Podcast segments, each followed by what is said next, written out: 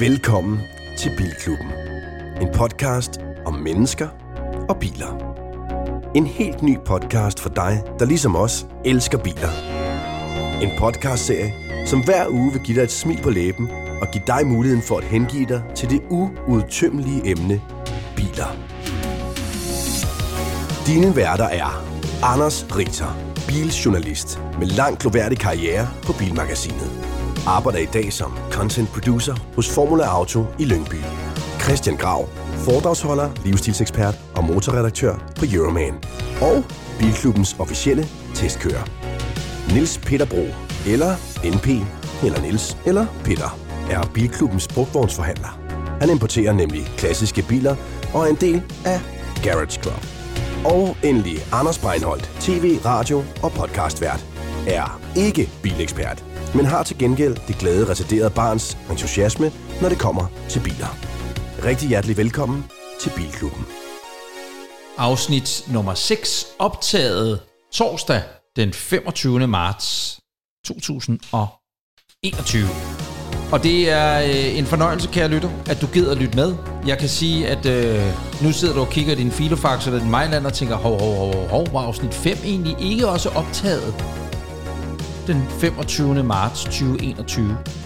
Jo, det er fuldstændig korrekt. Vi har optaget to afsnit på, på samme dag. Øh, og det er på grund af påsken, det er på grund af, at uh, Anders Richter, du skal jo lige nu, når vi siger det her, så sidder du her, men lige så snart, at nogen hører det her, det kommer ud, så er du øh, over på Vestkyst, ikke? På magisk vis, ja. Så Ja. er jeg over øh, mod øh, Klitmøller. Ja, det er altså meget sindssygt, at det kan lade sig gøre. Øh, Grav, har du, nogen, har du noget gøremål i påsken egentlig?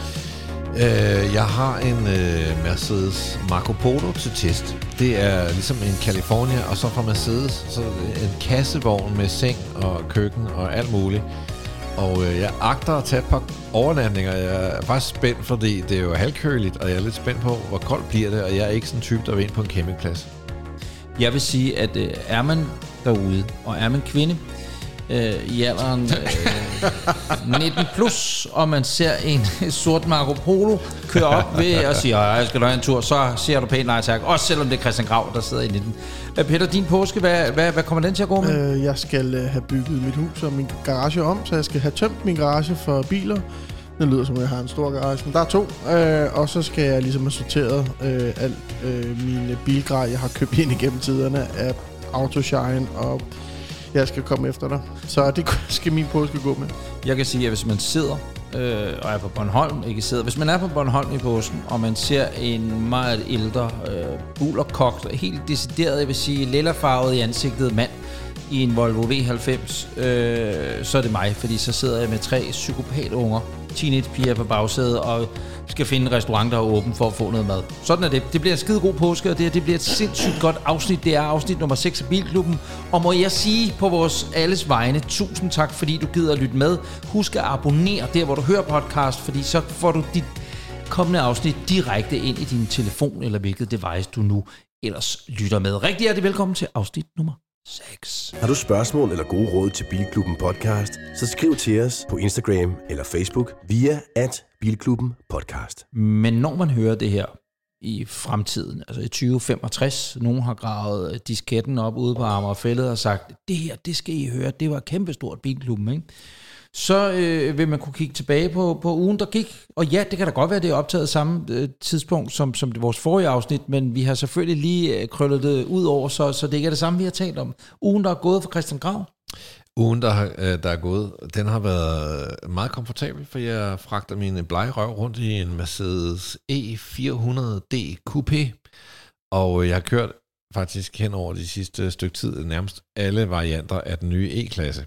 Øh, Jeg har kørt den som cabriolet, jeg har kørt den som plug-in hybrid, jeg har kørt den her, øh, øh, skal man sige, ligesom din Volvo, øh, sådan en øh, all-terrain, sådan den hedder, når det er Mercedes, altså sådan en øh, halv-SUV-version af den, med plastskærme og altså møguartet. Faktisk vil jeg sige, jeg skulle lige at sige, det er min favorit, men min favorit, det er nok cabrioleten. Nej, det er måske... jeg, jeg, jeg kan faktisk lide dem alle sammen. Fav, øh, min favorit er ikke sedan, men det er en fed bil. Det er, øh, jeg, jeg har haft en skøn uge i den bil, og øh, den har sådan en virkelig øh, gråsprængt øh, farve, jeg godt kan lide, som er sådan lidt, lidt rød, og alligevel ikke helt rød, og lidt metal, og lyst tan. Øh, Du ser også helt salet, når du taler om det. Ja, men det, det, det, altså, Og du ser lidt forelsket ud. Ja. Jeg har været Mercedes-fan en gang, og jeg kan stadig virkelig godt lide Mercedes, men jeg synes, at øh, nogle gange skyder de ved siden af, men det gør de altså meget, meget sjældent med E-klassen, og aldrig med coupéen. Må jeg stille et øh, spørgsmål? Det er jo ud til, til bordet her, men også primært nok til, til Richter og Grav, fordi det er jer, der har kørt i de fleste nyere Mercedes'er, kvæg jeres øh, jobs. Øh, jeg synes, jeg holder meget Mercedes, men jeg er ikke overhovedet inde i universet. Og jeg synes, at jeg kan ikke se forskel, at kan jeg måske godt, men, men overordnet set har jeg svært ved at se forskel på en, der er fra 2015, og en, der er fra 2021 øh, på ydersiden. Jeg synes ret ofte, der kommer nye facelift, eller jeg kan ikke finde ud af, om det er en ny eller en gammel model. Nu stod jeg lige og havde ja. snuden op mod ruden på, på den, du kører i, der holder derude foran, ikke? og så kigger jeg ind, og så instrumenteringen, det er det der lange, øh, et, en stor fed skærm, som gør det ja. pisse fucking fedt. Mm. Men jeg troede, fordi jeg var på Mercedes-Benz.dk for nyligt, og der troede jeg, at E-klassen havde fået den der oprest høj, altså Nej. skærmen, der står op ligesom Den S-klassen. har sådan Ja. en Men er det kun C-klassen så, eller hvad? Det er rektangulær skærm, som ja. Er ligesom, det, det, det er som, den er mejslet ind i, i Det er den, instrumentbrættet. den nye E-klasse Og- ikke, vel? Og ja, øh, jo, det har han. Og, og jeg, kan, jeg, jeg kan rigtig godt lide det, men det er ikke sådan højt. Det, er- det er mere sådan rektangulært. Det nye på den, det er, at den har fået, det er jo et facelift, det her. At, at, at den digitale instrumentering, der ligner øh, altså det, man ser på speedometer og hvad man ellers har deroppe, øh, omdrejningstæller, man kan jo vælge, hvad man vil have, øh, det ligner et kødben. Og det synes jeg er, er sådan lidt løjerligt. Jamen, fordi der er jo to runde uger, så imellem det er der sådan en... Nå, med på den led. Infoskærm. Men, men jeg tror, en det... infoskærm. Det Og er okay, synes- så jeg, jeg tror, jeg har sagt noget forkert. Så Nej, jeg, nej, men jeg tror, det du søger ind i Breinholt, det er i den nye S-klasse. Den har fået en meget stor den sådan har fået sådan skærm en, i en, lad os kalde den midterkonsollen. Tesla-agtig skærm Ja. med midterkonsol. Og det har den nye C-klasse også Jeg har den nye, okay, Og modtaget. den har vi jo ikke kørt endnu. Modtaget. det så det. det er E-klassen, den er bare faceliftet Det udvendigt, men indvendigt er det den gamle generation. Modtaget. Det var det, jeg bare ville have svaret på. Men jeg har altid haft svært ved at skælne C-klassen og E-klassen fra hinanden, og hvilket du og jeg, her Breinhold, i en våd aften en gang, kan jeg huske med vores koner, brugte øh, 42 taxakroner efter turen var slut, på at analysere den taxa, vi sad i, om det var en C eller en E, hvor jeg måtte åbne instruktionsbogen og dykke ned i papirerne, registreringspapirerne, for at finde ud af, at det var en C-klasse. Men jeg synes jo, det er en ærgerlig ting, som Audi har haft længe, BMW har det lidt, Mercedes har fået det rigtig meget, at bilerne ligner hinanden for meget. Nu øh, er det coupé og, øh, og cabriolet, det kan man godt se forskel på, men hvis du ser sedan stationcar, om det så er C, E, eller hvis det er sedan og sågar også en S-klasse,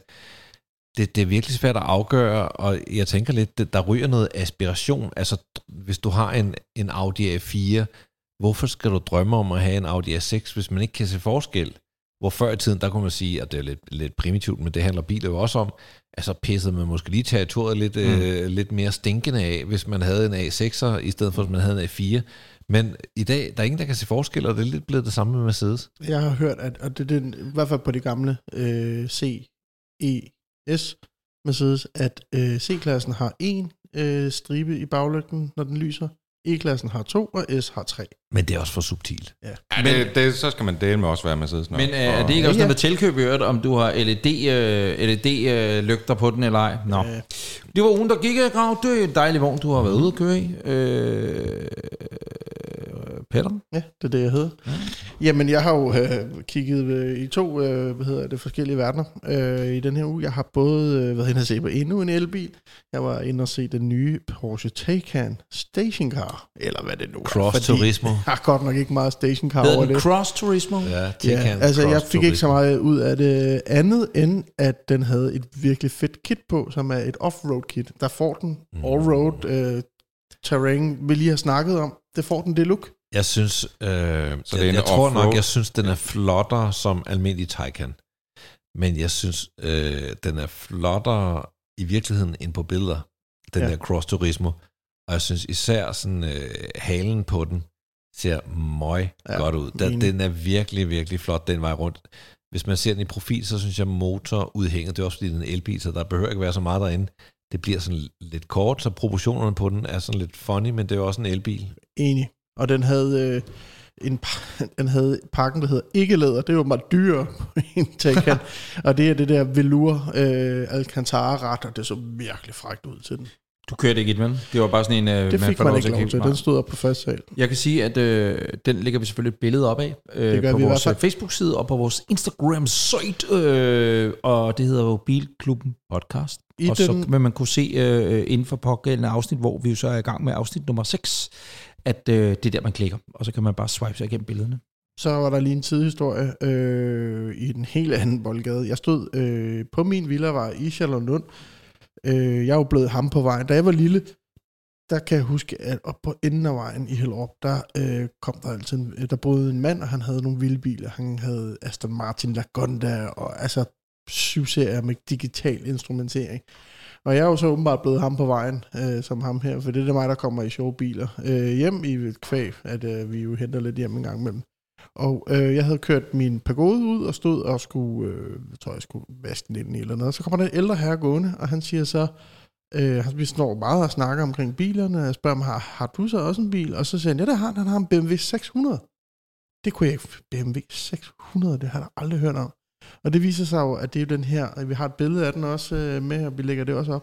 Den her kabinescooter er det jo, eller er det det? Ah, ja, ja. Kan I, øh, Den havde- er Ja, det er jo en stor, en stor Isetta, faktisk. Og han øh, havde den i sin garage herover, og jeg fik jo adressen, og jeg kunne bare komme over og prøve den. den. Står, det er ikke den på billedet, men den mm. står som i den farvekombination. Og øh, hvis der er nogen, der går og leder efter sådan en Isetta, så, eller BMW 600 hedder det, så vil han gerne sælge den, og jeg tror, prisen er omkring de 300. Kan Skal, skal du ikke købe den? Niels? Det siger mig ikke noget. Nå. Det er ikke meget bil for pengene, men den er, det er meget charme, kan Ja. man sige. Ikke? Men kære lytter, prøv at lukke øjnene, og så forestil dig en kabinescooter, som ganske rigtigt, det er en af dem, altså hvor man har en fornemmelse af, at i gamle dage, det var, at når man øh, solgte høreapparater, der var fucking statsstøtte i hovedrøv. Nu er det kabinescooterne. Tag til Bornholm, der er ikke andet end kabinescooter. Alle, alle, alle pensionister har fået en kabinescooter Ja, kastet i nakken. De nye kabinescooter, ja. den ligner lidt sådan en. Men Er den har, den har jo fire hjul. Hvad hed den, der havde tre hjul? Det var, Jamen, en, det var jo bare en Isetta. det var en Og Isetta. hvad hed den? Måske 300 eller sådan et eller andet, sådan Ja. ja. er modelagtigt. Men øh, de er bare øh, sindssygt specielle. Det var en, øh, hvis en køleskabsfabrikant, der lavede øh, døren. altså, det er ikke engang løgn, det her. Men øh, det er jeg ret sikker på. Det var min uge. Victor? Jamen, øh, jeg har haft en øh, uge med store bekymringer, store overvejelser. Nej, skal du skilles? Øh, nej, det skal jeg dog Åh, ikke. Men, eller jo, okay, måske jo, skal det- jeg, hvis ikke jeg træffer en beslutning inden for relativt kort tid. Øh, jeg har overvejet at skrive til gravkassen, men øh, tænker, at vi bare tager den i ugen, der gik. Simpelthen. Nå. Jeg, ved, jeg tager ikke spørgsmål med, der går til gravkassen. Nej. Men altså problemet er, at min, min sådan samling af biler er vokset så lidt for stor. Det må jeg nok Lad os erkende. lige uh, rekapitulere, hvad er det, du har stående? Du har Jamen, en i 97 øh, og en i 96 og to i 44 Turbo. og, Kører og lige en, nørdeknappen. Ja, Hvad er det? Nogle flere, eller BMW 750. Fire Porsche. Mange Porsche og en BMW 750 med 12 cylinder. Er det noget med, du har dem sammen med din far? Ja, Har nogle ja af dem? vi er sådan lidt fælles om det, Ja. ja. men, øh, men man kan sige, det er mig, der står for meget af det praktiske. Og sådan noget. Så der, der, ligger, der hviler et stort pres på mine skuldre, som I nok kan mærke. Mm. Øh, nu har vi så besluttet at sælge den ene i 44 Turbo, og den står i min garage, og har ikke nummerplader på, og øh, jeg har haft nogen ud at kigge på den, og jeg synes sgu ikke, det er gået særlig godt. Hvad skal den koste? 289.000 med nummerplader. Altså med afgift, kan man sige, ikke? Er det, synes du, det er for meget? Nej, det, det jeg har jeg ikke forstand på, men Det er jeg, en billig jeg, jeg, umiddelbart er det typen, jeg godt kunne finde på at købe den. Altså, det er, jo en, det er jo en rigtig, øh, det skal jeg jo sige, men det er jo en i 44 Turbo, super god stand, sindssygt flot. Jeg er vild med de 44, vil jeg øvrigt sige. Er det med det, med det, med det lidt, hvad kan man sige, 44 rettet, om man vil? Det er med sådan det helt gamle. Aflang der, øh, ja, ja, ja, ja, modtaget. og øh, Porsche sådan en, indeni. Ja, sådan lidt champagne-sølv med bordeauxfarvet læder.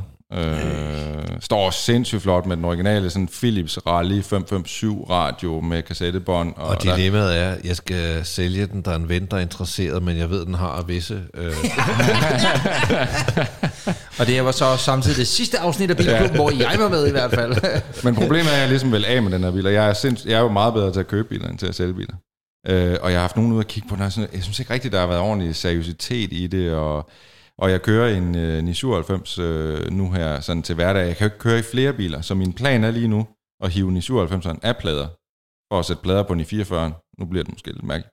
Men for at sætte plader på en i 44'eren, og få den ligesom køreklar, så den er klar til at blive overtaget af en ny ejer. Men så skal jeg jo ikke køre en 11 mere, det synes jeg også er sådan lidt trist. Men du har jo været med den der 996 Turbo. Skal Jamen, den står inderst i, i garagen, og så det er den sådan skal lidt, ikke ud og køre i år. jamen, det er sådan lidt, den skal have fire nye dæk, og den skal have et stort service, inden jeg skal ud og køre, så Godt. det er sådan lidt, Det, du har brug for nu, det er, at du har brug for tre øh, gode venners hjælp til, om Ja. ja. du skal fortsætte ind i 11'eren, eller om du skal over ind i 44'eren. Ja, Der vil jeg bare jeg, sige... jeg ved det ikke engang, hvad mit spørgsmål er, men jeg har brug for hjælp i fald. Jeg I synes, feel at, you, brother. jeg, jeg vil beholde, 9, 9, eller vi vil beholde pladerne på 911'eren. nej, altså jeg vil sige, den der 911, den har du for keeps. Ikke? Altså den vil du gerne have noget længere. Jeg synes jo, den er super fed. Men så da jeg sagde ude på arbejde, sådan, at jeg overvejer at pille pladerne af, og de er jo vant til at købe og sælge, så siger de bare, jamen sælg den da. Sælg den, det skulle du have gjort i går. Altså dig at komme af med, sæsonen er gået i gang. Og så tænker jeg sådan, jamen det kan også være, at jeg kan finde en ny, når vi kommer ud på den anden side. Altså min tanke var at sætte plader på 944, fjerne pladerne på 911. Når 944 var solgt, sætte plader på 911. Det vil jeg også gøre. Jeg synes ikke, du har haft 911 længe nok. Nej, Øh, Nå, på den så måde. den Ja. tror jeg ikke, du er Okay, færdig med. okay. Og Nej. derfor så synes jeg, kør nogle sidste sentimentale ture i den der 944. Det er jo tusind gange nemmere at vise den frem og alt muligt mærkeligt. Øh, og så se om der ikke kommer en køber til den. Og hvis der ikke kommer en køber til den, så er det jo bare øh, tilbage Ja. ja. til det sene efterår, og så smider du plader på 911 i stedet for. Og så sælger du den til Anders Breinholt for 245.000. Er det en aftale? er det sådan en special? Det Altså, kunne også være. Christian Grav til 246.000. Ja. Det er godt. Det var ugen, ugen der gik i Bilklubben. Dette er Bilklubben. En podcast om mennesker og biler. For nu er vi nu kommet til nyhederne. Og Christian Grav. Jeg har- Nyheder, nyheder, news, news, news, news. Jeg har en øh, nyhed med, som øh, er noget så øh, altså, søvndysende, bliver endelig hængende, være at skifte, øh, som en Toyota Aygo. For det er sørme, der er også bare en kedelig bil, men det er en nyhed, der beskriver den, den spændende rejse fra et koncept til, øh, hvad der ender med at være den nye Toyota Aygo. Øh, de har lavet sådan en øh, konceptbil, som hedder øh, iGo X Prologue. Uh, den er designet nede i deres uh, designcenter i Nice. Uh, de har et europæisk designcenter nede i Nice, det hedder, uh, nu skal jeg lige, hvad det hedder, ED Square. Côte d'Azur. Gud, Gud ved, hvad står for. Der er en, øh, s- en dansker, der arbejder nede, der hedder Sebastian Jupt, som blandt andet har designet øh, Toyota CHR. Vi får da formeret her- os rundt i øh, bilbranchens designcenter, vil jeg da sige. Præcis. Øh, Den her li- lidt spændende coupé har han designet, og så tænker jeg nemlig, da jeg så den der, som jeg på en eller anden måde vækkede noget, med, vækkede noget i mig, så, så spurgte jeg lige Sebastian, øh, om det var ham, der havde haft en finger med i spillet. Det var det ikke, desværre. Men øh, øh det er så nogle andre, der har haft. Øh, der var så en lytter, meget sjovt, en lytter, der hedder Benjamin Rudi Jensen, som sagde, at han havde set den her øh, nye Toyota, om vi havde set den. Og det han ligesom stussede over, det var, det lignede en øh, fjernstyret bil, der var blevet øh, forstørret, der havde stået med et visk, viskestykke over i løbet af natten, og bare hævet til almindelig størrelse. Og jeg kan godt, jeg, jeg kan godt følge ham. Jeg synes, øh, jeg synes, den er ret spændende. Det er sjovt, hvis man kigger på den, kan man egentlig godt se, hvor kedelig Aigoen bliver. Men, øh, men her nu, der er det en ret spændende bil. Man, man kan jo selvfølgelig se den på vores øh, Facebook og på vores Instagram. Og ellers så skal man forestille sig en, øh, en Toyota Aygo, der var lavet på, af, af, af rumvæsener på stoffer.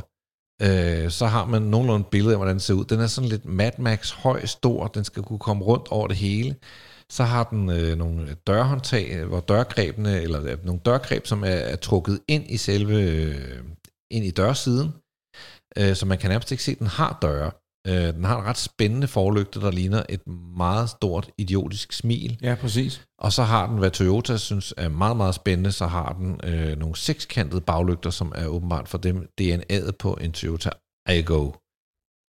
Øh, betyder det så, at de udtræder af det her forfærdelige samarbejde med øh, Peugeot 107, eller 1007, eller hvad det hedder, og C1. Jeg tror, øh, ved du noget der, Øh, Anders? jeg tror ikke nødvendigvis, at det har været et samarbejde, der var sådan tiltænkt og var i årtier. Altså. Så jeg tror, at den gamle Aygo C1 og 107 var vel bare sådan en one-time Det ting. vilde ved det der øh, samarbejde er jo faktisk, at øh, de biler er jo tusse gamle, fordi ja. Det er den samme trecylindrede motor, og mm. hele mekanikken er faktisk den samme. Selvom bilerne fik så stort et facelift, som man troede, det var en ny model, så er det fuldstændig øh, samme mekanik, der ligger Ja. i dem. Og der tænker jeg, hvis de kører videre med den der trecylindrede motor i den der Jamen, Så, det, tror, jeg- øh, det tror jeg da nej, ikke, det de kan gør. de ikke gøre. Nej, men jeg tror også, altså, man kan sige, at Igoen er jo mere populær nærmest på vores breddegrader end i alle mulige andre europæiske lande. Den er jo ikke så Præcis. populær mere.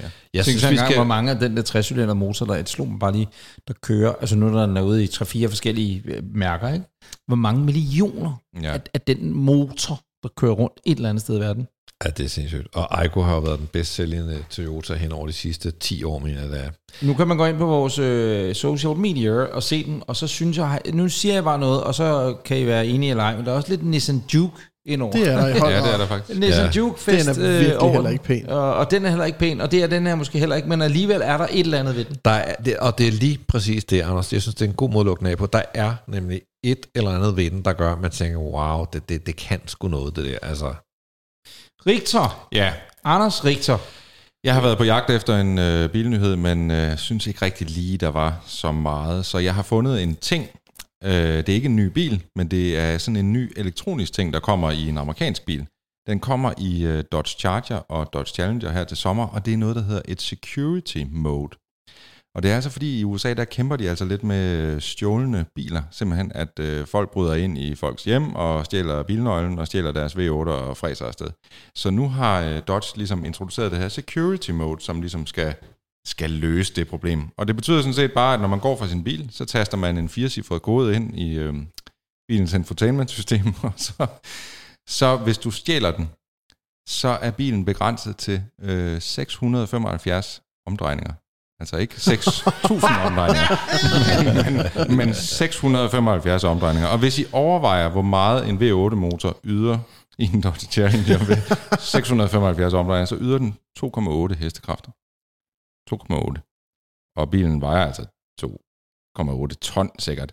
Så øh, tanken er, at man kan nå at fange de her 20 På fods. når, når, når, når de har stjålet bilen, og de lister ned ad Villavejen med, med en halv kilometer Det er jeg vild med, for Ja, jeg, troede, jeg, jeg troede, du skulle til at sige, øh, jeg har aldrig forstået det der dørkodesystem, der var ude Nej, på det mange rigtigt. Det amerikanske biler. Så er der aldrig 1, 2, 3, Så 4 er og du sådan noget for at have nøglen, jo. Så kunne du bare... Ja jo, men stadigvæk, du skal bruge nøglen for at starte bilen jo. Jo, Ja. men det er det delivery bud. Så kommer de og afleverer, så lægger de det i har den nye Ford Mustang Mach-E. Den har sådan noget, øh, når du går hen til den, så kommer der sådan en, en kode op i øh, B-stolpen, og så kan tage... Men øh, du skal det er jo bruge nøglen. Jeg forstår det Men, ikke, men det er nok, det det er klart, hvis du skal have var Big Mac. der Mac. lånte din bil ud, Ja. så kan du give mig koden, og så kan jeg gå hen til Ja, så kan du åbne bilen, den op, og så men- kan jeg lukke den op. Men, men her- må jeg sige noget noget til alle amerikanske øh, bilproducenter, der sidder og lytter med i Bilklubben lige nu. Der er det, der hedder en app. Og der kan man jo simpelthen bare bruge en app. Der er rigtig mange biler, der heller ikke bruger nøgler mere. Og, og via din app, der kan du så bede øh, øh, Grav om at hente en anden app. Og så kan han gå hen til min bil, og så kan han med sin app låse min bil op. Sværere er det sådan set ikke. Jamen, jeg fair tænker også, at der måtte være en anden og en bedre løsning på det her. Men vi var jo Ligesom- op i, helt oppe i nullerne med amerikanske biler, var det jo en, en, en separat nøgle, som, som en gammel 124 Mercedes, og så sådan en nøglering med en øh, remote åbner. Og det har jo nok været den, amerikanerne øh, måske ikke har haft det, hvis I så, at, at de, i stedet for at låse op to gange, så kunne de tage skoden. på- Jeg ved det jeg tror det mere Ja. også, fordi de kunne. Men det var også mere, hvad, hvad tænker Nå, men- I om det her? Altså, Ja, ja, ja, det- tror I, I kan nå at fange tyven? han jeg synes, jeg synes, ideen er faktisk genial. Også fordi jeg tænker, alt, ligesom hvis du får øh, kamera i dit hus og så videre, så, eller du, du kan få alle de kameraer i et hus, eller Mm. uden på huset, som du vil. Jeg tror, det der er det mest præventive, det er, at der står øh, Securitas G4S, eller hvad Mm. fanden det er, Very Sure, hvad det nu hedder, ude på døren. Fordi så siger tyven, det står ikke hos naboen, jeg går derind, ikke? medmindre du har alle dine diamanter liggende op i, i, i vindueskarmen. Hvor det her, det nok bare er en, en, når det spredes, så tænker folk, jeg gider ikke at stjæle den, fordi jeg ved, at jeg ikke lykkes med det her. Men forestil dig, at der er nogen, der bryder ind i dit hjem, Reinhold, og hiver nøglen, stjæler din Volvo, og så vågner du op og hører dieselmotoren brumme, og så, så kigger du ud af vinduet, og så lister den Så ned ad kører vejen. den øh, 5,5 km op ad vejen i timen, ja, så vil jeg sige, okay, så, så kører der en gang Ja. ja. rundt om blokken, og så ved man, de vil ditche den over på hjørnet, fordi de vil bare sige, fuck af, jeg vil aldrig stjæle den. Men jeg er da lidt bekymret for, at man så bare går op med en pistol, og så siger, give me the code. Ja, Det er marketingafdelingen, der forsøger ligesom at sende signaler om, at det er en bil, folk gider stjæle. Tror jeg, det er det? Det kan det- også være. Det kommer til sommer. Motor? Dodge Charger, Challenger. Hvad, jamen, det er sgu da meget genialt. Ja. Var, var det nyhederne for denne uge, eller er der flere det. nyheder? Der var ikke andet. Det var simpelthen nyhederne i øh, denne uge i Bilklubben. Har du spørgsmål eller gode råd til Bilklubben Podcast, så skriv til os på Instagram eller Facebook via at Bilklubben Podcast. Og det er lige præcis de adresser, du skal bruge for at kunne øh, få svar på et spørgsmål, du har lyst til at stille til Christian Grav. Grav, du har din egen brevkasse. Og hvis man derude som lytter sidder og tænker, der er meget rumklang, er det en effekt i mixeren, Anders Breinholt har fundet frem, skal jeg sige nej. Det er den dejlige klang, der findes, når fire mennesker sidder i dit køkken og optager Bilklubben podcast. Lige præcis. Grav, postkassen i dag. Podcasten, Podcasten. Og en podcasten er heller ikke... den tager vi bagefter. Uh, Gravkassen, podkassen. Ja, kisten. Øh, Gravkisten. Gravs brevkasse, hvad fuck det hedder. Jeg skal holde op med at sige fuck. Vi Ja, ja, mister vi mange ikke. kristne lytter på det. Jeg ved det. Nå, øh, jeg har en kort og en lang, som jeg siger. Og øh, vi starter med den korte, som er, er sådan en dejlig nem en. Og det er en øh, fyr, der hedder Frederik Holk. Han har en Instagram-konto, som nogen måske følger, der hedder Supercars of Copenhagen. Øh, han skriver, er VV op GTI en rigtig GTI? Alle mine venner siger nej, grundene, mang- grundene, mang- grundet manglende HK. De siger, det er en wannabe GTI. De siger, at en GTI skal være hurtig, og Oppen ikke lever op til dette krav. Hvorfor det kun er Poloen og Golfen, som er rigtige GTI'er. Jeg vil derimod argumentere for, at op GTI'en rent faktisk er den sande GTI. Ser man på de tidligere GTI'er, går konceptet netop ud på, at det skal være en bil, som er sjov at køre i og har lav vægt. Ikke nødvendigvis mange HK, derfor synes jeg, at Oppen er mere GTI end Polo og Golf er. Jeg er meget spændt på øh, Bilklubbens afgørelse her, og der er det så heldigt, at jeg får lov til at sige noget først. Det er jo din brevkasse. Ja, præcis. Øh, og jeg tænker, nu sagde jeg, det var en kort, så det, vi tager en lille kort. Jeg, jeg er fuldstændig på linje med Frederik. Den oprindelige Golf GTI, den havde jo 112 heste. En op, den har 115 heste, og på den måde, der synes jeg bare, altså op med en smule tungere, men på den måde at, at det en sand GTI. Nu har jeg lige kørt det her batch af GTI'er, som alle sammen har 300 hestekræfter. Og, og altså, de bliver sgu på en eller anden måde, øh, jeg vil ikke sige for vilde, men altså siger den batch- måde, du kan smide den der op rundt på. Men Grav, undskyld, jeg afbryder dig. Det er kun for, øh, du lige bliver nødt til at forklare det batch, du har kørt. Du har kørt øh, tre GT'er. Jeg har kørt en GR Yaris, jeg har kørt en uh, Renault Megane RS Trophy, jeg har kørt en uh, Golf GTI Club Sport. Tak. Henholdsvis med 261 og 300 HK. Øh, for de to sidste vedkommende. Øh, og jeg synes, øh, altså, så har de spærret differentiale, og de har alt muligt mærkeligt. Altså, den første Golf GTI, det var jo sådan et, øh, et garageprojekt øh, nede i Wolfsburg. Nogle øh, ingeniører, der synes hey, det var sjovt at sætte noget fut i den her fine bil, vi har lavet. Og så gik de og rodet med det, og, og, og de gjorde egentlig ikke så meget andet end at give den en større motor, og sådan lige øh, kompensere for det her og der. Og nogle ternede sæder. Og, og, og den der åndssvage røde øh, kølergrill, ikke? Altså, og, og jeg synes, øh, det, er sådan, det skal være. Nu er der ligesom kommet sådan en klasse også med AMG'erne øh, og, og BMW M og så videre, som er ligesom over GTI. GTI'en skal jo ligesom være den folkelige, den man har råd til, som er sjov, og der synes jeg netop, at, altså nu kan jeg ikke huske, hvad en Polo koster, den er så også taget ud, men altså, Golfen kan jeg sige, koster fra 500.000. En Polo, en, en op GTI, den kan jeg faktisk heller ikke huske, hvad kostede, fed radio der, øh, men øh, ikke desto mindre, Jamen, den er 200, til at betale, 200 et eller andet. ja, 200 eller sådan Ja. noget i den stil, ikke? og 115 hestekræfter, skige sjov at køre i. Ironisk nok faktisk også den mest komfortable op, fordi øh, den har lidt mere at trække med, hvor de andre de lider lidt under øh, øh, og ikke at have for mange hestekræfter. Jeg synes, jeg ser rigtig mange Polo GT'er i øvrigt, og øh, dem, der kører dem, kører ofte lidt frisk. Altså, det er som om, det er dem fra da jeg var barn, eller yngre i hvert fald, ikke barn. Men dem, der havde eksport og sådan noget, det er dem, der i dag bare, øh, ja, i samme aldersgruppe som dengang, er dem, der kører Polo GT'en. Og Polo GT'en, altså, synes jeg altså er meget fed, den, når den tager for land i et eller andet dumt kryds øh, inde i byen, så kan man også lige høre den, altså, den, den, den, er, den er meget fed. Så, så hvis vi synes Polo GTI, det var der ingen, der sagde, at, at vi synes, men at det er en GTI, så er oppen GTI'en vel også en GTI. Men er den ikke også, har vi ikke tendens til at synes, det er en GTI? Grav. Det, øh, Fordi... man kunne ønske sig så langt et spørgsmål, gav mere mening. Jeg, jeg ved det godt. Men vil man ikke, er det ikke fordi, det er en op? Altså synes man ikke, Jamen, altså, jeg synes tror lidt, hans venner ikke, at det er en GT-bil? Ja, det er lidt det. Vi har også en, en, en, lytter, som har en Abarth øh, Fiat 500, og, og han skal høre på det en pigebil, ikke? Og det er jo lidt, lidt det samme, ikke? At, at op med lidt sådan en udskammet discountbil og, og Fiat 500, det er der mange, der synes er en konebil, så når de får noget, nogle hestekræfter, er det så ikke bare stadig en konebil. Jeg synes, altså, øh, man, man har ikke meget maskulinitet, øh, maskulinitet at skyde med, hvis, hvis den bliver troet af, at man sidder i en Fiat 500. Altså, Men Så- jeg, jeg vil sige med hensyn til øh, Abarth øh, eller hvad den hedder. Jeg lejede den her på Mallorca sidste år. Den lyder ligesom min Maserati. Altså, der er ikke meget konebil over den. Den er del med sjov at køre. Og det er jo super fedt, at folk tænker, at det her det er sådan en konebil, og så er det når man starter den. Er helt vanvittig. Har du lidt input? øh? Ja, men det er mere det der med, at der er jo sket lidt med de her klasser, og jeg synes jo egentlig, øh, Peugeot ramte den jo meget godt. Altså, vi har talt om 205'eren flere gange, øh, og nu vil jeg ligesom bringe den i spil igen. men Peugeot ramte den ret godt ved, at de havde deres normale sådan varianter. Så havde de rallyudgaven, og så havde de GTI'en. Og rallyen var jo sådan en semi-GTI, og det kunne jeg egentlig meget godt lide, at der var lige den her mellemting mellem en GTI og en standard.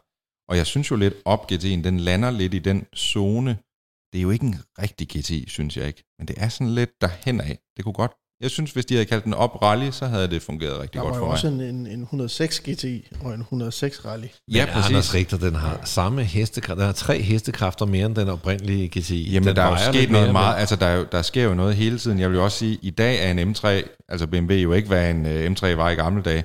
I dag er en M2 jo mere, hvad en M3 var i gamle dage, og det hele det rykker sig jo, så man skal ligesom, altså, jeg synes også, det er lidt svært at finde ud af, men jeg synes, op GT'en er for mig ikke en helt ægte GTI, det er lidt en semi-GTI. Jeg tænker, vi skal ile videre til næste dilemma. Ja. Jeg ved ikke, om du bare bliver med- klogere, Jamen, Frederik. jamen, jeg det siger, det, det er en GTI. Anders siger sådan, ja, den skulle hedde rally. Ja, Øh, jeg respekterer deres øh, 50 års erfaring med at lave GTI-biler. Hvis de mener, at den er op en GTI, så synes jeg, vi skal lytte på dem. Så er det en GTI-bil ifølge Niels Petter. Det er næste Så spørgsmål. kommer der en lidt længere en. Uh. Det er en, øh, skal jeg købe den? Det kommer fra Mads Lorentzen Enø. Han skriver, jeg er PT ejer af en E92 BMW 325, som står snorlig. Det er den her Coupé 3-serie fra, hvad, hvor, når er den fra, Anders Richter? øh, er det sådan noget 0708? Ja, sådan noget. Super fint. Den kører dejligt, bla bla bla bla bla bla. Men jeg har fået tilbudt en bil, som jeg længe har gået og savlet efter, nemlig en flot Golf Mark 5 R32. Dilemmaet er derfor, skal jeg sælge BMW'en i stedet for at købe øh, R32'eren? Jeg kan sige om Golf R32, tit så har man jo i det her punkt under min brevkasse sendt en annonce ind, men det er en, han har fået tilbudt af anden vej, så han kan ikke sende en annonce ind. Men det er altså en øh, Golf R32 med 213.000 km på tælleren. Den har DSG-gear, den er fra 2007, og den skal koste 150.000. Plusser, den er nylakeret i den originale R32 blå lak med en masse klarlak over. Den har fået øh, lavet rust og nye skærme. Den har komplet ny undervogn og bremser og alt muligt. Den kører mere sporty. Den har flotte nye lædersæder. Den er fyldt med stofkabine. Den har fuld servicehistorik. Bla bla bla bla bla. Øh, der, der er meget at gøre godt med. Minuser, 213.000 km, mindre udstyr end BMW'en, bla bla bla bla bla bla bla. Læderkabine er ikke komplet, mangler armlæn og dørsider. Bam. Hans Godt. BMW nuværende, det er en E E92 325, som har kørt 118.000 km. Den har automatgear og øh, er fra 2007 også. Den står fejlfrit, rigtig flot, ambient lys, meget flot bil, fuld servicehistorik, en ejer før øh, vores ven her. Øh, den er rustfri, bla bla bla bla bla. Minus, og han synes, gearkassen er lidt langsom, og det ene og det andet. Jeg siger til dig, spørgsmålet er, skal jeg købe den her R32, eller skal jeg ikke? Det var et lidt, lidt, lidt langt spørgsmål, men jeg har det bare ligesom, der er lavet otte generationer af Golf. For mig at se, så er Golf 5 den mindst pæne. Det, det, det, det, det, den er nærmest uskøn. Samtidig, Frederik, øh, hvad det, du hed? Nej, undskyld, Mads Lorentzen Enø, så har du kraftet med en, en, en BMW E92, som er et soft spot hos mig. Du har den med den der 325 række 6'er øh, BMW-motor, som er, er blevet fuldstændig øh, haram i dag. Man må ikke køre i sådan noget.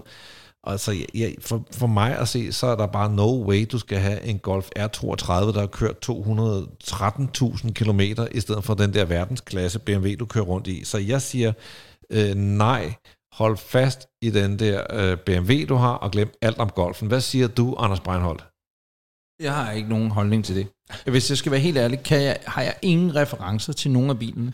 Mads Lorentzen, Enø, øh, Ja, men, men, Anders Breinholt er fuldstændig ligeglad. Ja, nej, jeg er ikke ligeglad med, med ham eller med Mads og hans øh, billiv, men jeg kan ikke bidrage med noget andet. Jeg kan sige, min storebror har en R32, eller havde, nu han flyttet, øh, men han havde en del bil, af del. Han, havde, han boede i Dubai, øh, og havde øh, en R32, og meget glad for den.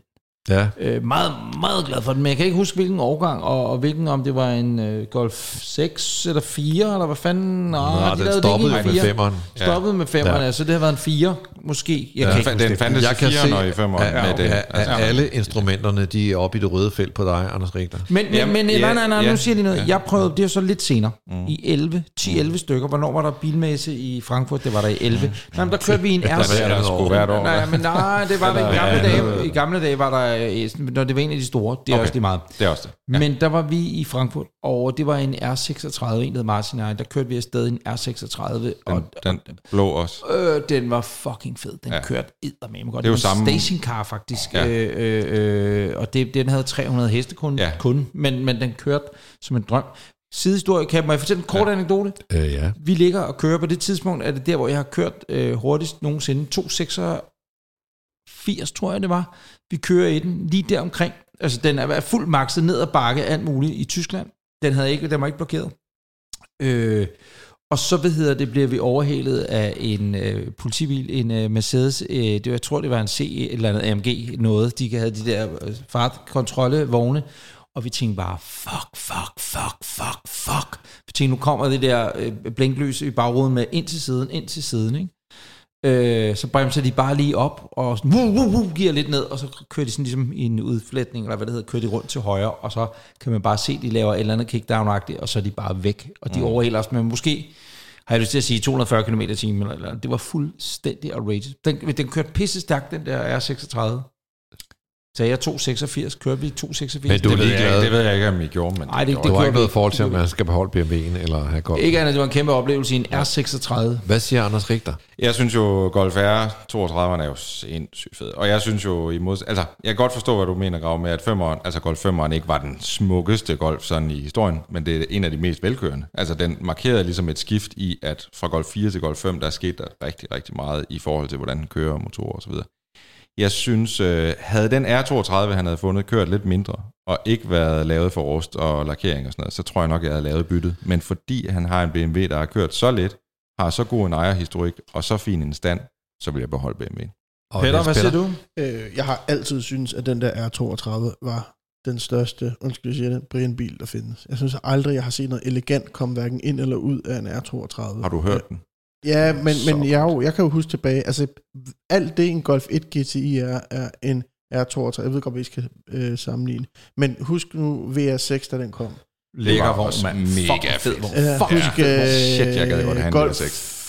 3 eller 2 med de firkantede forlygger. G50 hed den det? G60, G60. Øh, lader, altså med kompressor Ja. ja. 160. øh, stil, men, men jeg synes, den her, det er simpelthen også den der blå farve. Jeg ser ikke andet end Brian-typer, der kører i de der Golf. Og når den så har så kørt så meget, ikke er komplet, altså, sæt den der M3, du er blevet ked, øh, lidt træt af, i garagen i en måned, gå ned, flæk, øh, leg en minilise, en øh, nej, nej, nej, nej. Jamen, det, og så øh, når du øh, har kørt en måned, den der Seat, så vil du savne din M3 igen, som noget, der banker.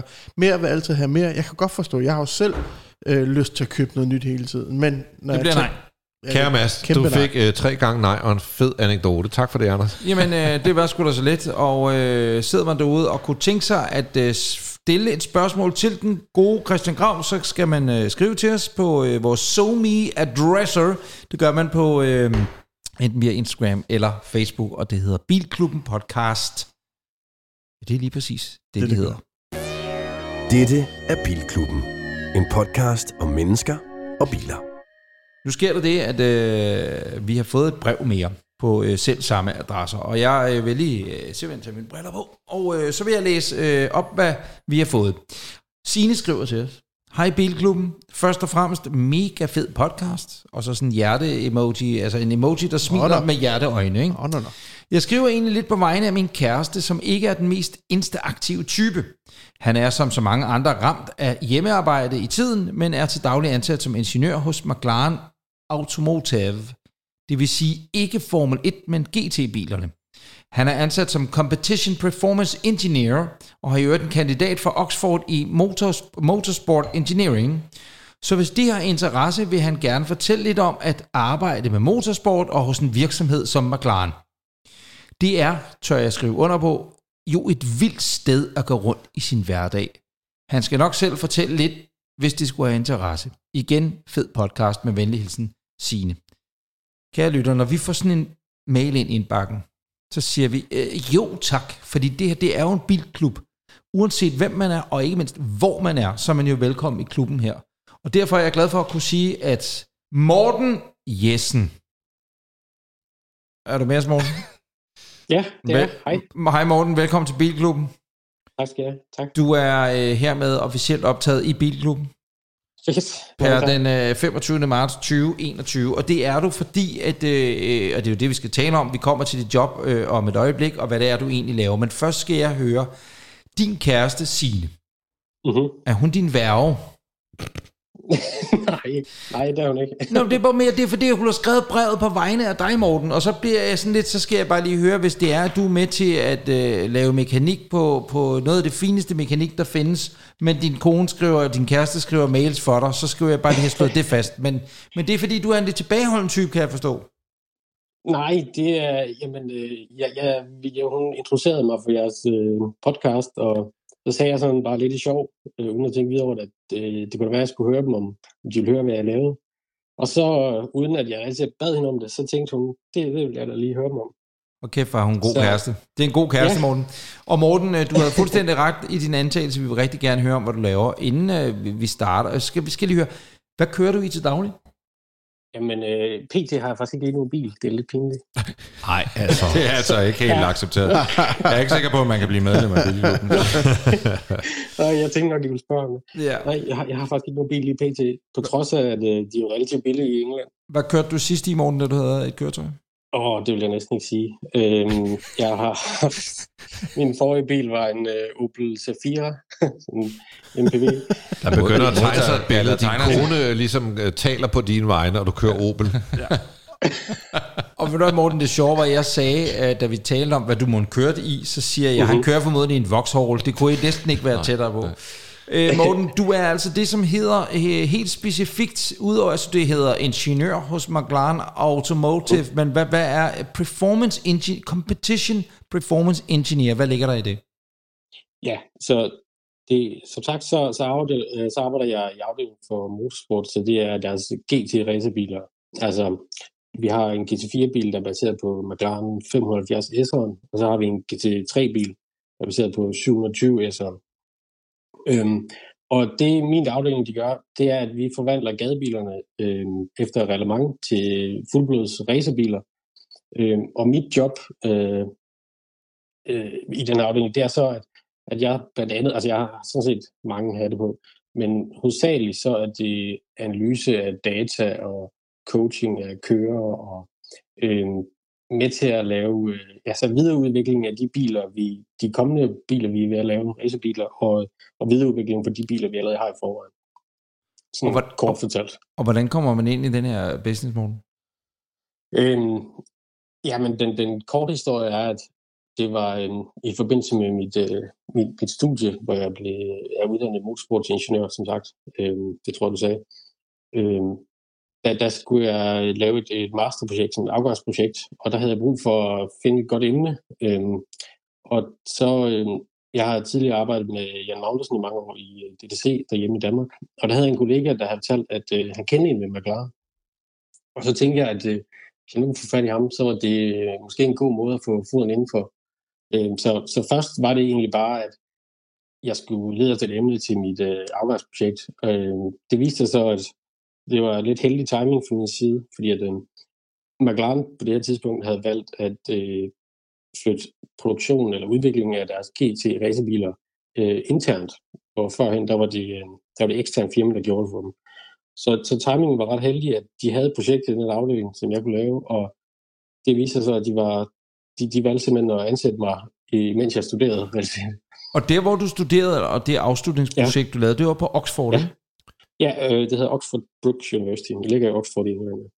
Når du siger, at du coacher kørende, Mm-hmm. Hvad, hvad kan sådan en coach, coaching rumme? Altså, hvad, hvad, hvad kan du ligesom give dem af råd? Hvad, hvad, hvad drejer det sig om? For mig der handler det meget om øh, at, at kigge på de data. Vi har jo øh, et rigtig stort antal sensorer på biler, der måler alt, øh, stort set alt, du kan tænke dig til. Øh, og ud fra det, der kan du, øh, hvis du processerer det her data og, og kigger på de forskellige vinkler, så kan du se, hvordan bilen opfører sig og analysere, hvordan køreren øh, ja, kører i bilen. Og, og, og jeg, jeg har så viden, der kan hjælpe dem til at måske gøre det bedre. Okay, og hvad, hvad går. Ja. går det så også den anden vej? Altså, så kører, kører det rundt i den, og så siger de, hey, jeg synes, øh, i 8.000 omdrejninger, der begynder den ligesom at et eller andet. Øh, altså, Ja. går, går det begge veje? Ja, lige præcis. Øh, det, det er meget sådan pingpong øh, mellem ingeniører og, og, og kører. Øh, de, de har selvfølgelig helt... En ting er, at vi har en masse sensorer, jeg kan øh, være klog på det, men de har en anden føling. Øh, det er noget, du ikke... Du kan ikke måle alting på bilerne, og det, det er ikke altid, øh, at, at sensoren opfanger det som øh, en eller anden opførsel, som kan kørende nu mærker, når de er på banen. Morten, når du øh, stopper om morgenen, og du så tager øh, tuben, bussen, et eller andet tagligt, ja. Øh, i stedet for at tage din egen bil. Øh, der er ikke firmabilsordning, fornemmer jeg ligesom af McLaren. Øh, det er der. Det, det er ikke en McLaren, desværre. Hvad, er, hvad, hvad, hvad får man som firmabil, øh, hvis, man, hvis man er entitled til det? Øh, jamen, vi, vi, øh, du kan, hvis du har en af de høje stillinger, så kan du få lov at købe en billig McLaren. Men ellers så bliver vi tilbudt øh, BMW'er. Okay, okay, fair nok. Jamen, så det, er jo, det er jo heller ikke dårligt. Nå, men, men der har du valgt at frasige dig BMW naturligvis, og så, eller også har du ikke en høj nok stilling endnu, men Morten, det får du, det lover jeg dig. Øh, øh, men når du går ind ad døren på din arbejdsplads, hvad, hvad er så det, du egentlig laver i løbet af dagen? Altså hvis vi lige ser helt specifikt for det helt øh, specifikke omkring sensorer og så videre. Uh-huh. Når du møder ind i morgen, hvad, hvad er din arbejdsopgave i morgen? Øhm, nu for eksempel, øh, selv på trods af corona, så kan vi stadig godt komme ud og teste osv. Øhm, så nu her lige efter påske, der skal vi til på, på SPA og lave en dæktest med vores GT3-bil. Øhm, og der, der er jeg simpelthen ved at forberede den testen her nu. Jeg kan sidde og, og simulere bilen køre rundt på banerne i, i forvejen og finde ud af, hvad setup vi skal, vi skal gå og starte med, og så kan vi videreudvikle derfra. Øh, så så det, det, det er det, jeg vil gøre i morgen for eksempel. Hvad med, hvad med selv, altså det, det trænger sig på, altså hvad med selv Mm. at køre, altså og lige mærke de forskellige dæk, skal du, skal, man skal, kan du ikke ligesom sige, hey, det bliver jeg altså lige nødt til som ingeniør her, jeg skal lige vide. Øh, nej, det tror jeg ikke, jeg får lov til. Det ikke, ikke, Forsikringsteknisk tør de ikke at sætte dig ind øh, bag et, øh, bag et sæt. Anders? Øh, Morten, nu, du, du sagde tidligere her, at øh, I ja. ligesom går fra gadebil til racerbil. Er det, er ja. det normalen ligesom hos McLaren, at man starter med en gadebil, og så bagefter så bygger man racerbilen, eller hvordan? øhm, det kommer lidt an på... Ja, det, det har det været nu. øh, GT3-bilen, den 720'eren, som vi har nu, det er den første, der er lavet internt i McLaren. Mhm. Øh, hvor, som, som jeg sagde før, der, der er det været ekstern firma, der har gjort det. Nu har de så taget det øh, internt. Øh, men ja, det er, det er hovedsageligt, øh, det er den vej, det, det bliver. Og hvad er ligesom nogle af udfordringerne, når man går fra en gadebil til en racerbil?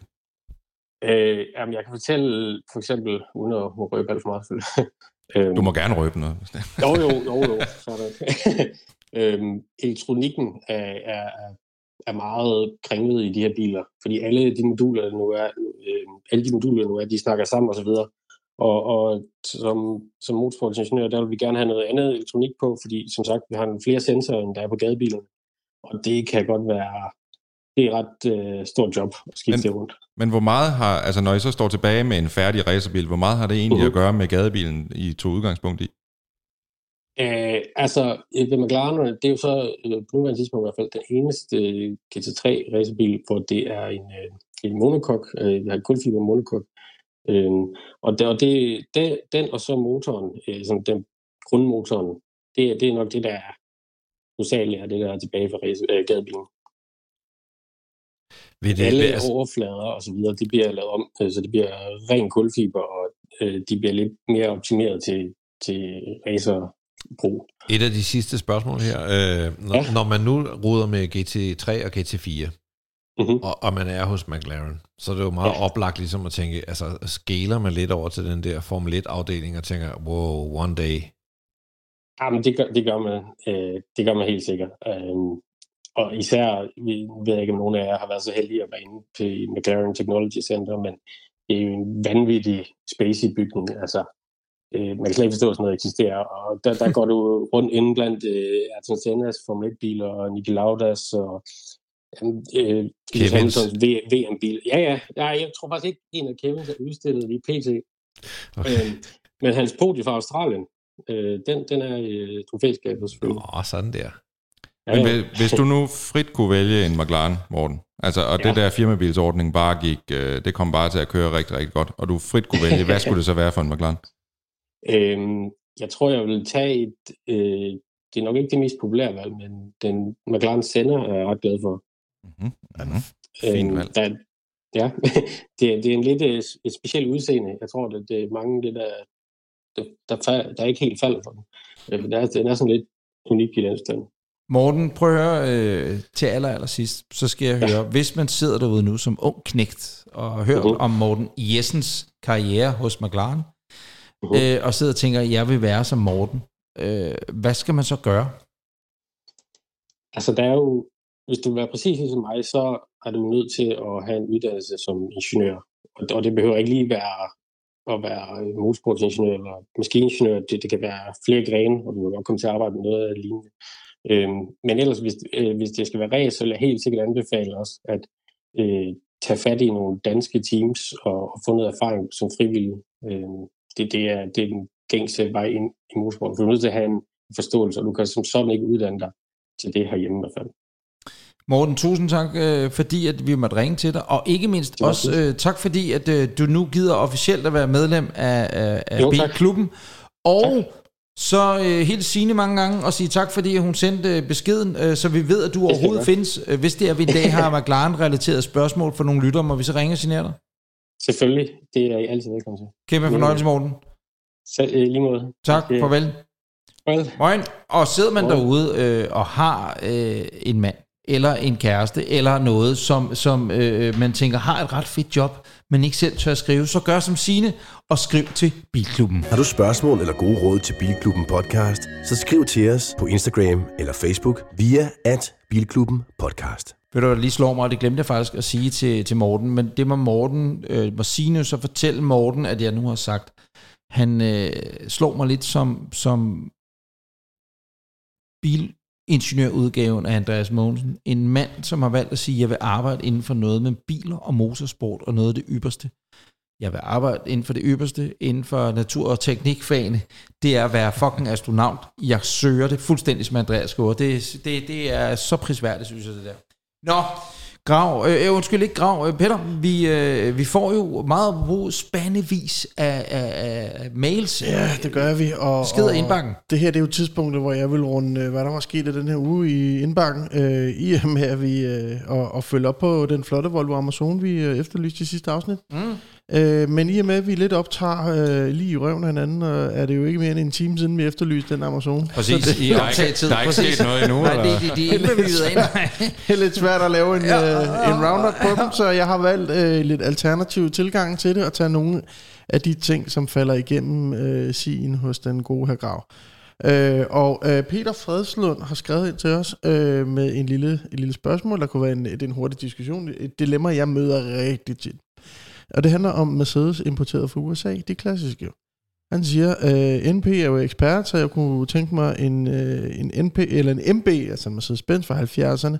Er der mulighed for at konvertere US-versionerne, altså kofanger og forlygter på dem, uden at øh, betale en større formue? Og øh, så øh, kan vi jo tage den her paneler. Det er jo den store diskussion. Øh, jeg møder den hele tiden, øh, europæisk eller amerikansk. Jeg synes, at du skal... Øh, jeg, var lige, se- jeg var lige ved at sige, at du skulle gøre ligesom mig og starte selv, fordi det er jo dig, der er eksperten. Jeg vil sige, ja. jeg kigger også på biler, øh, og også på øh, altså, alle mulige amerikanske sider, og drømmer mig tit væk til en amerikansk bil. Men det, der, der, der er nogle ting, der fucker det op altid.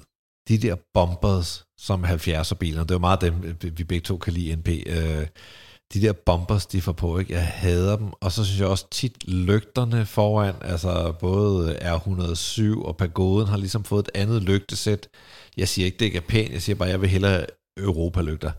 Den sidste ting, det er næsten det værste, det er det der blinklys på siden, eller det der kørelys på siden, ja, positionslys på siden, som virkelig kan være lavet underligt. Altså, øh, og, og, og, og det kan blive en rustfælde. Øh, Vi, vi er meget så uenige. øh, vi er meget uenige. Ja, det er vi. Jamen, det er jo dig, der er eksperten. Jeg Ja, ja, ja. siger bare, at hvis man henter biler hjem fra USA, så vil jeg i hvert fald sige, øh, fix nogle af de der ting, fordi jeg, jeg åh, især altså de der bombers, jeg kan slet ikke have det. Sådan en Fiat 124 Spider, øh, de der bombers, den har fået på, og ligesom, åh, jeg, jeg, jeg, jeg kan ikke have Det var jo i, ja, i 70'erne, faktisk helt op til 91 på 126-modellen. Da den overgår til den nye S-klasse, så, så stoppede de ligesom med, med de krav. Men der var jo krav om øh, større sikkerhed for, øh, hvad hedder det, pedestrians og ja, ko, hvad hedder sådan noget, fodgængere. Fodgænger. Og øh, kollision, øh, derfor skulle de have de brede øh, kofanger på. Øh, man ændrede øh, lyssætningen, fordi der er jo nogle andre krav i øh, USA. Motorerne var tit øh, neddroslet, øh, fordi at der var nogle emissionskrav, de skulle overholde. Og så havde de krav om øh, tredje bremselys øh, allerede tilbage i, oh, ja. i 80'erne. Mm-hmm. Øh, men, når det er sagt, bilen er født sådan. Bilen er bygget i Stuttgart sådan. Det er ikke sådan, den bliver sendt med en færge over til USA, og så skifter de selv tingene. Bilen er bygget sådan. Så hvis du begynder at ændre på tingene, så begynder du også at ændre i originaliteten. Men er det dyrt at ændre? Ja, det er det. Sådan eller et kofangersæt kan koste op mod 16-20.000 kroner. Med sådan en pagode, der vil du simpelthen beholde... Jamen, pagoden er vel ikke så... Pagodens, øh, ved du, hvad et sæt nye europæiske forlytter til en pagode koster? Nej, det aner jeg ikke. Det er mellem 12 og 14.000 Fy kroner. for helvede. Hvad med en øh, 116'er, hvis man vil have sådan en S-klasse? Der har den jo de der øh, fire runde Ja, lige præcis. I, ja. Ja. Og dobbelt kofanger faktisk bagpå. Der, er, øh, øh, jeg tror ikke, der er ikke særlig mange af dem her i Europa, de der. Hvis- Jeg ved ikke, jeg kan ikke priserne på det der, men det er billigere end i hvert fald. Det er heller ikke en bil, der kan svare sig at importere. Nej, Nej, men altså, jeg vil så sige, det er, en, det er en, man får den hver gang. Jamen, øh, og du kan jo også ændre den tilbage til europæisk, og det ser jo også fint ud, men så har du altså ændret i looket. Jeg vil sige, og det er bare lige for at lukke den del af brevkassen ned og sige, at øh, jeg ved ikke, om det hedder det en SEL, den Bobby Ewing havde, sådan en hvid en, eller den. Det SL. er bare SL. Ja. Ja, SL, SL, undskyld. Sådan en der, ikke? Øh, Med de der brede og sådan noget. Det Jeg kan har sådan en holdende i min garage. Nå, hvad koster den? Den koster 145.000. Nu har jeg både købt en uh, har 944 og en... Uh, det er 107 ja. jo igen. Ja, jeg vil sige, at den er ved at få, øh, bare lige for at slutte den af, den er ved at få en virkelig boost, øh, som man har sagt længe, Men- den vil få. Øh, Magnus, Magnus Walker har købt en, og det plejer at give, øh, men, give en men, del. men det er bare Bobby, Bobby Ewing, Mercedesen er meget fed. Nå, er der mere for Ja, det er der i hvert fald. Øh, Richter, der er jo kommet en, øh, en lille opfølgning på din øh, drømmebil, fra da du var en ung knægt. ja, hvad var det nu lige? Det var altså, i Steder. Ja, hvad var det opfølgningen var Jamen, med forlygterne? Det eller? var, nej, det var, hvem der havde købt den på den auktion. Det er rigtigt. Øh, jeg, har, jeg er begyndt at følge ham. Det er en, der hedder noget Porsche Outlaw, Outlaws, Outlaw et ja, eller andet. Ja, og jeg er begyndt at følge ham. Jeg skulle lige anmode om noget adgang, og da jeg så kom ind, så tror jeg godt, jeg kunne genkende ham lidt fra nogle forskellige auktioner. og Men nu skal jeg lige være 100% med. Øh, Nu er jeg lytterens ambassadør og siger, hvad fuck ja, taler ja, I om? Ja, jeg er var også lige fordi, jeg taget har- på det forkerte ben. Jamen, fordi vi i sidste episode efterlyste den. Ja, i forrige episode. Så i, sidste, i forrige Ja, episode, forrige episode efterlyser vi efterlyste vi den, og så er vi en, en frisk lytter, der skriver ind, jamen det er ham her, Porsche Outlaws, der har købt den. modtaget. Og så, Så så skal man faktisk- tilbage og høre afsnit nummer 4. Ja, ja, det var der, jeg talte i Stea, som blev solgt på auktionen her for nylig for 1,1 million euro, og det er den eneste, der er produceret, og den var med i Need for Speed 2, og det spillede jeg helt vildt meget som barn. Og øh, det er altså en amerikaner, der har købt den, og han er sådan en rimelig bilnørdet og har en rimelig tung samling. Det var bare at sige, jeg vil bare pointere, at vi havde fundet den. Og, Og det er så fedt, Og, og og, jeg Monik, og, glæder Monik, mig. og Monik, han lytter til Bilklubben. Er der, er der et sidste... Øh, Der er to, to hurtige mere. Øh, hvad hedder det? Sh- Yasha, eller Shasha, eller hvad man nu udtaler det. Han har sendt et billede til os af en julekapsel, der var trillet ind i hans indkørsel, og han kan ikke finde ud af, hvad det er for en. Vi har den på billedet her. Vi lægger den op på vores Facebook, vores Instagram, og så vil vi gerne høre fra jer, hvilken bil tilhører det. Jeg synes personligt selv, det ligner lidt en Maybach med... Nej, Nej, nej, nej, nej, nej. det må vi ikke. Der ligger en julekapsel op på Facebook eller Ja, på Instagram. Gå ind nu, kære lytter, og giv dit besøg med. Hvem filan, hvilken bil har tabt den julekapsel? Og det er en lille konkurrence uden præmie. Ja. Sidste spørgsmål. Øh, så er der kommet faktisk flere henvendelser på, øh, øh, at man igennem de sidste mange år har set i Korsør ved en tankstation en sort Lamborghini Countach. Mm. Mm-hmm. Øh, og øh, om, om vi kunne prøve at finde ud af, hvorfor at der holder en sort Lamborghini Countach på en tankstation i Korsør. Der kan jeg fortælle jer, kære lytter, i næste afsnit, der vil I få alt at vide om den Lamborghini Countach. Fordi at øh, vi har kørt i den bil. Det har vi. Vi har siddet i den. Vi har øh, moslet hestelort ind i den. Øh, ja, det kan jeg godt sige, vi har. Ja, vi, det- vi var ja. meget opmærksom på ikke at komme til at træde hestelort ud på modderne i den. Det er noget af det mest udulige vogntøj, jeg har siddet i, men også noget af det sjoveste. At se og høre den starte genialt. Det er en vogn, som jeg også har lyst til at smide ind i vores 5-car garage challenge i næste uge. Men skal vi ikke bare lade den hænge og sige, jeg tror, vi prøver at få fat i ejeren, der kan fortælle os alt, for det skal ikke være nogen hemmelighed at Grav og jeg, vi, øh, vi ved en del om den bil. Er det ikke det, vi gør? Det er det, vi gør. Vi lukker den her. Tak. Husk at skrive til os. Har du spørgsmål eller gode råd til Bilklubben Podcast, så skriv til os på Instagram eller Facebook via at Bilklubben Podcast. Men nu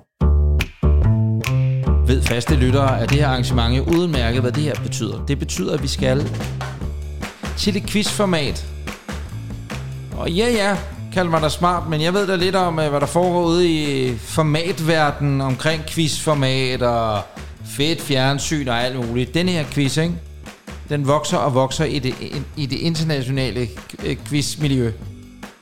Fordi det er jo din, Anders Richters, helt store, helt Ja, er- fænomenale, internationale og geniale bilquiz. Det er lige præcis rigtigt. Og Breinholt, øh, jeg kan bare lige sige med det samme, at du ligger jo sidst, Ja, faktisk. Med Men minus 5 point. ja tak. Og du gættede slet ikke sidste gang. Nej, men det var mere Jeg af håber, strategiske årsager, fordi Nå, at okay. jeg tænkte, de andre gætter løs. Jeg anede heller ikke, hvad jeg skulle øh, svare Nej, på sidst.